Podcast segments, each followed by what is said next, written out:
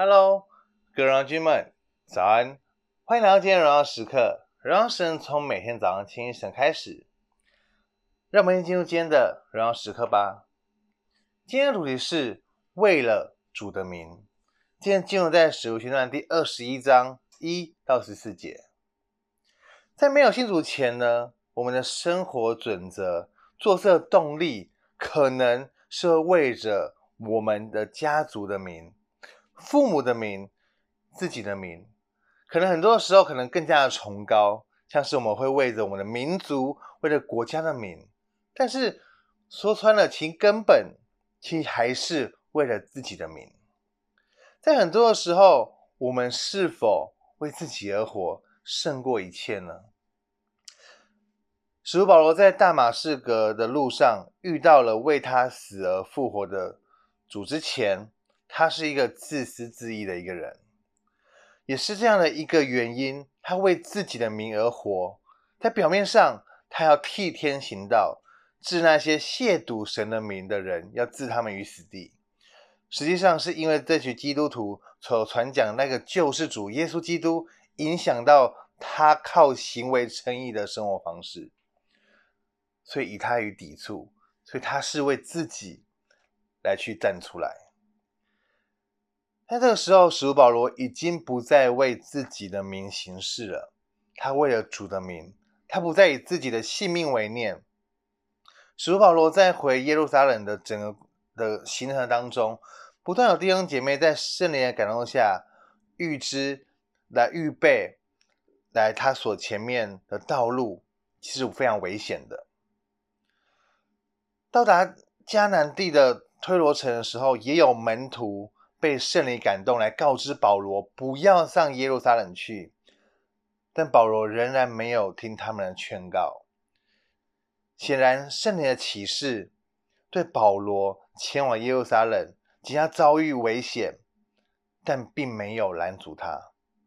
为了主的名，为了主的恩惠、福音的真道，他顺服圣灵的带领，义无反顾地走向耶路撒冷，即使很多很多。弟兄姊妹来帮来提醒他，但是圣灵告诉他，他这样一个提醒就是要为真理而活。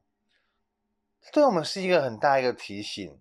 有圣灵的带领，不一定每一天都是天色常蓝；有圣灵的引导的侍奉，不一定都是一帆风顺。从保罗侍奉，我们也看到什么样是完全顺服，知道什么是为了主的名。以主的事为念，他给我们一个很大的一个榜样。随着保罗到达了盖撒利亚，他越来越接近耶路撒冷的时候，圣灵启示也越来越清楚。经由先知亚加布演示了他们会将在耶路撒冷遭受到捆绑，众人也因此流泪苦劝保罗。不要前往这个危险之地，但使保罗在众人的苦劝之下，仍然不忘初衷，坚持的往耶路撒冷前进。这似乎很像完全不合理的一个情况发生，但是保罗他是为了主的名的缘故，他是一个真正尊主名为大的一个人，所以他知道他自己在做什么。在很多的时候，我们可以为着我们自己的名而不顾主的名，为了不让自己受到羞辱，而让主的名受到亏损。因为我们为的是我们自己，因为我们没有真正的尊主为大，因为我们每一个人都能够为主奋不顾身，这是我们需要彼此鼓励的地方。我知道很不容易。